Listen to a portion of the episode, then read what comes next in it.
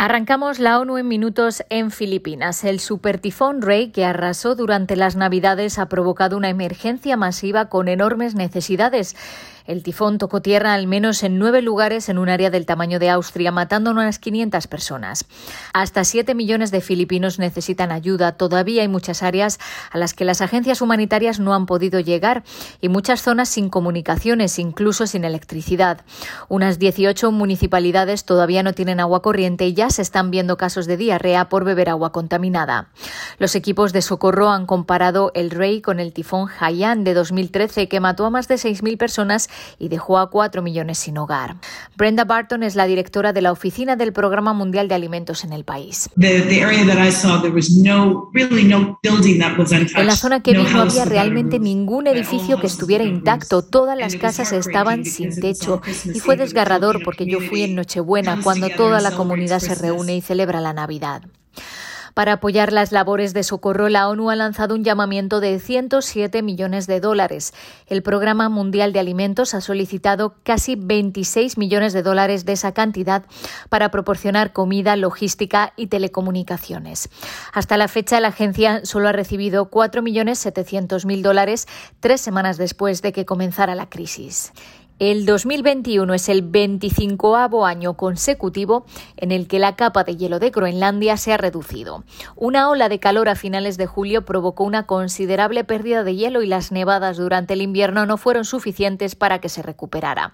El año 2021 fue notable por varias razones. Por primera vez se registraron precipitaciones en forma de lluvia en una estación situada en la cima de un glaciar a 3.200 metros de altitud.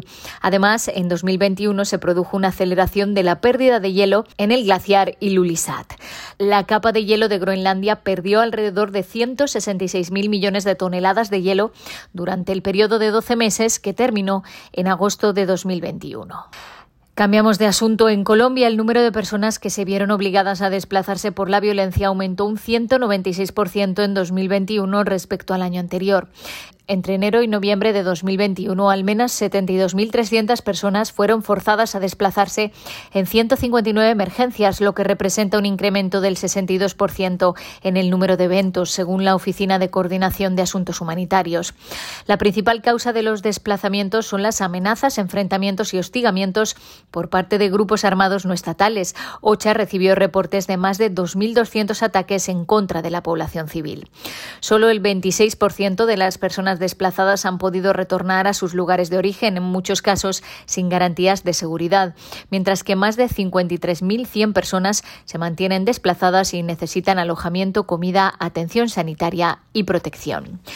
Y de 2022 a 2032, las Naciones Unidas celebran el Decenio Internacional de las Lenguas Indígenas con el objetivo de concienciar sobre la situación crítica en la que están muchas de ellas y garantizar su preservación, revitalización y promoción. La UNESCO, la agencia que lidera esta iniciativa, ofrecerá una plataforma en línea con el fin de facilitar el intercambio de información sobre actividades y eventos, promover recursos, informar sobre los avances que se logren y crear nuevas oportunidades para el diálogo. La agencia además cuenta con embajadores de buena voluntad, como la actriz mexicana Yalitza Aparicio. Lo que les diría a los pueblos indígenas es que se sientan orgullosos de ser quienes son, que no somos seres diferentes, simplemente contamos con un conocimiento más, que es nuestro idioma y nuestra cultura.